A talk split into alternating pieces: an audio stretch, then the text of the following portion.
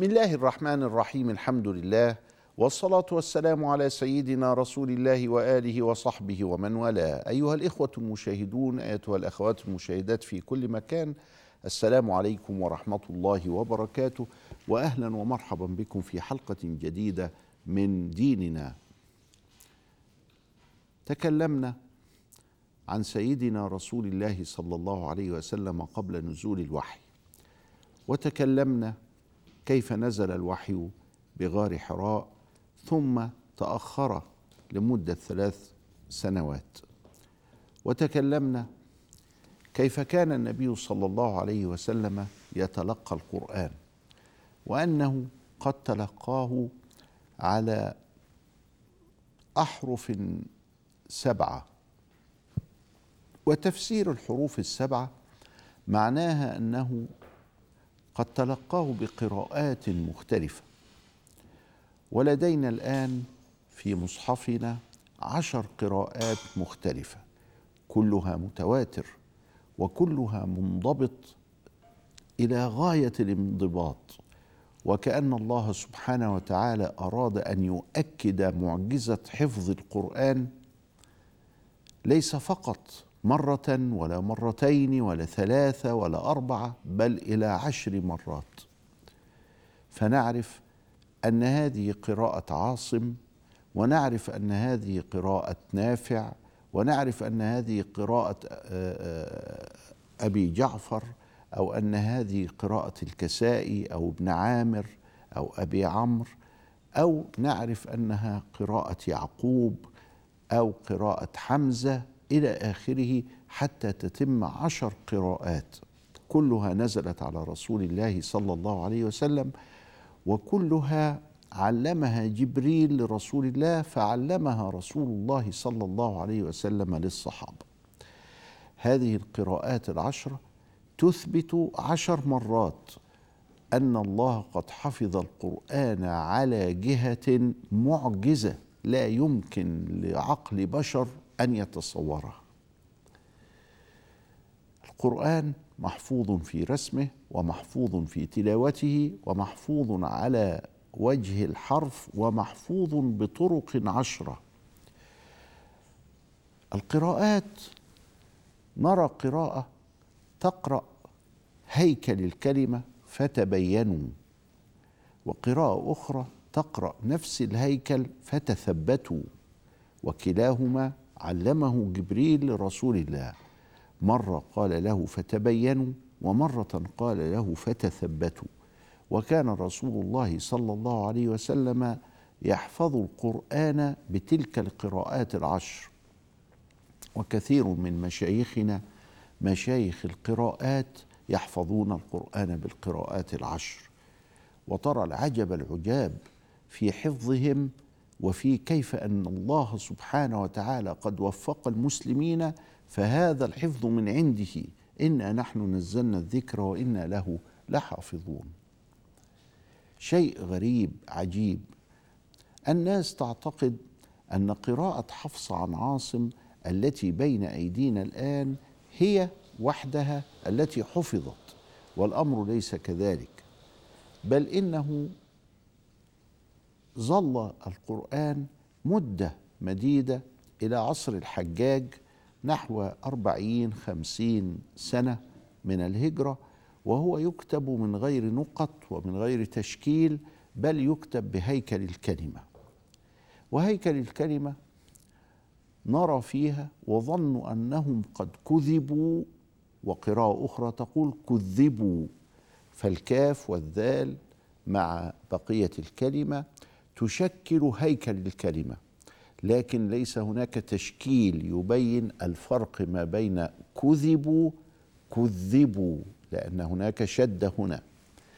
والحجاج وأبو مسلم وأبو الأسود الدؤلي وغيرهما طوروا هذا الضبط وكان الحجاج وأبوه من محفظي القرآن الكريم وكان الحجاج يحفظه وكان الحجاج يختم القرآن في سبع ليالي أو في سبعة أيام. إذا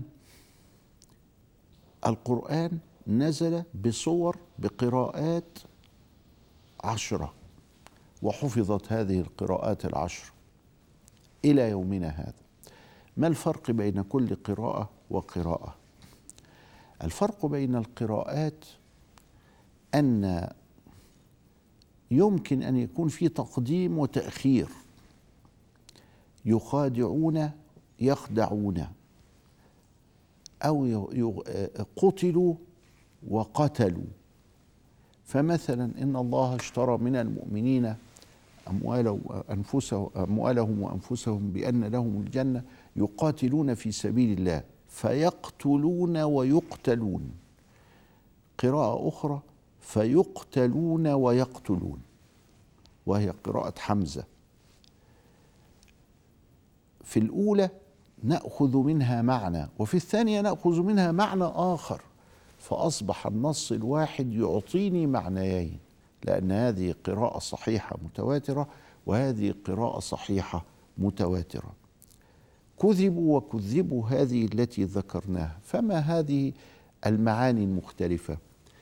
وظنوا أنهم قد كذبوا يعني كأن هناك رسول يتشكك في الوحي مثلا حاشاه الرسول يكون الوحي بالنسبة إليه يقينا بل وفوق اليقين وفي منتهى الوضوح.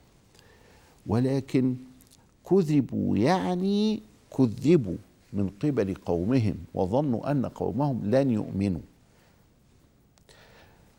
ولا يلد إلا فاجرا كفارا. خلاص قفلوا. سيدنا نوح جلس 950 سنة يدعوهم فلا فائدة. ولذلك دعا ربه قال ربي لا تذر على الأرض من الكافرين ديارا. إنك إن تذرهم يضلوا عبادك ولا يلدوا إلا فاجرا كفارا. فهو ظن أنهم قد كذبوا ولن يؤمن أحد منهم ابدا. ولكن كذبوا معناها كذبوا. وهنا تكون العقيدة الصحيحة. فالمهمة الأولى لاختلاف القراءات التفسير. والمهمة الثانية انظر عندما يقول فيقتلون فيقتلون ويقتلون فيقتلون ويقتلون. فيقتلون آه، آه، آه، كيف يقتلون؟ حتى يقتلوا. فيأتي واحد ويفهم منها أن هذا عدوان مثلا. فتأتيه وتمنعه من هذا الفهم لو كان مسلما أو غير مسلم تمنعه من هذا الفهم القراءة الصحيحة الأخرى فيقتلون ويقتلون أي أنه في حالة دفاع مستمر عن النفس. وأن هذا الجهاد إنما كان جهاد لل للدفع وجهاد لرفع العدوان وصد الطغيان وقاتلوا في سبيل الله الذين يقاتلونكم. ولا تعتدوا إن الله لا يحب المعتدين. هذا مفتاح هذا وهذا هو الذي يجعلنا نقرأ القراءة الصحيحة ونفسر التفسير الصحيح. فتلقى آدم من ربه كلمات فتاب عليه. فتلقى آدم من ربه كلمات. في الأولى آدم تلقى الكلمات وفي الثانية الكلمات هي التي تلقت آدم. إن الله لا يفرح بتوبة عبده. يفسر إحدى هذه القراءتين. القراءات يستفاد منها أحكام زائدة ويستفاد منها تفسير صحيح ويستفاد منها حفظ القرآن على أعلى مستوى ويستفاد منها أيضا التمكن من حفظه. كان النبي عليه السلام وأحد أنواع الخلاف بين القراءات هو طريقة التلاوة. مرة يقول الأرض ومرة يقول الأرض مرة يقول كثيرا ومرة يقول كثيرا. هنا مرققة وهنا مفخمة. مرة يعلم أحدهم ويكون مثلا هذا من قبيلة من القبائل التي لا تستطيع أن تنطق نطق قريش والضحى والليل إذا سجي ما ودعك ربك وما قليه أما قريش والضحى والليل إذا سجى ما ودعك ربك وما قلى. فخفف هذا النطق وخفف هذا على المتلقي الفهم والحفظ وكانت كل هذه من بركة تعدد القراءات. المصدر الأول للتشريع هو القرآن الكريم والقرآن نزل في ثلاث وعشرين سنة. بدأ اقرأ باسم ربك الذي خلق خلق الإنسان من علق. اقرأ وربك الأكرم الذي علم بالقلم. وانتهى. اليوم أكملت لكم دينكم وأتممت عليكم نعمتي ورضيت لكم الإسلام دينا. وتم. إذا تأملنا البدء وجدناه يأمرنا أن نقرأ في كتاب الله المسطور وفي كتاب الله المنظور وهو الكون. وهنا بدأ بالكون. اقرأ باسم ربك الذي خلق. القرآن ليس مخلوقا. القرآن كلام الله القائم بذاته. وهذا الذي نزل على محمد هو دال على كلام الله القائم بذاته الذي هو يتجاوز الزمان والمكان والأشخاص والأحوال. فأمرنا أن ننظر اولا إلى الكون. اقرأ باسم ربك الذي خلق. ادخل إلى هذا الكون وتأمل ما فيه فإنك ستصل إلى الله سبحانه وتعالى. وسترى الله سبحانه وتعالى أمامك. ترى الله سبحانه وتعالى في كل شيء حولك وفي كل شيء له آية تدل على أنه واحد. لكن لا تكتفي بهذه القراءة الأولى قراءة كتاب الله المنظور. اقرأ كتاب الله المسطور. ولذلك كرر القراءة مرتين. اقرأ وربك الأكرم الذي علم بالقلم. هنا الوحي. يأتي الوحي. هذه الآيات دالة على أن كتاب الله المسطور من عند الله وكتاب الله المنظور من عند الله فهما لا يختلفان.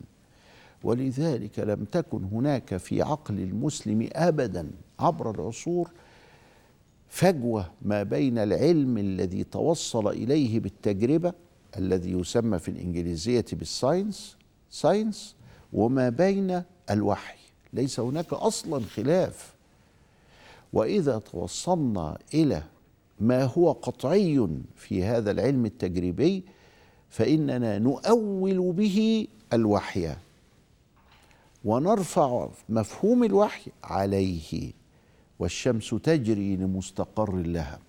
نشاهد الشمس بالعين. وإلى الآن تخرج من المشرق وتسير في كبد السماء إلى المغرب. ولكن ثبت يقينا أن الشمس ثابتة وأن الأرض هي التي تلف.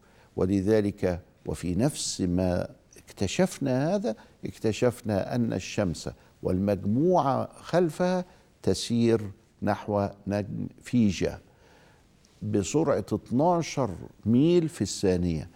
وستظل الشمس تجري لمستقر لها ذلك تقدير العزيز العليم كما أخبر رب العالمين. هكذا نقرأ القرآن الكريم ونرى الرحلة معه كيف تكون فإلى لقاء آخر أستودعكم الله والسلام عليكم ورحمة الله وبركاته.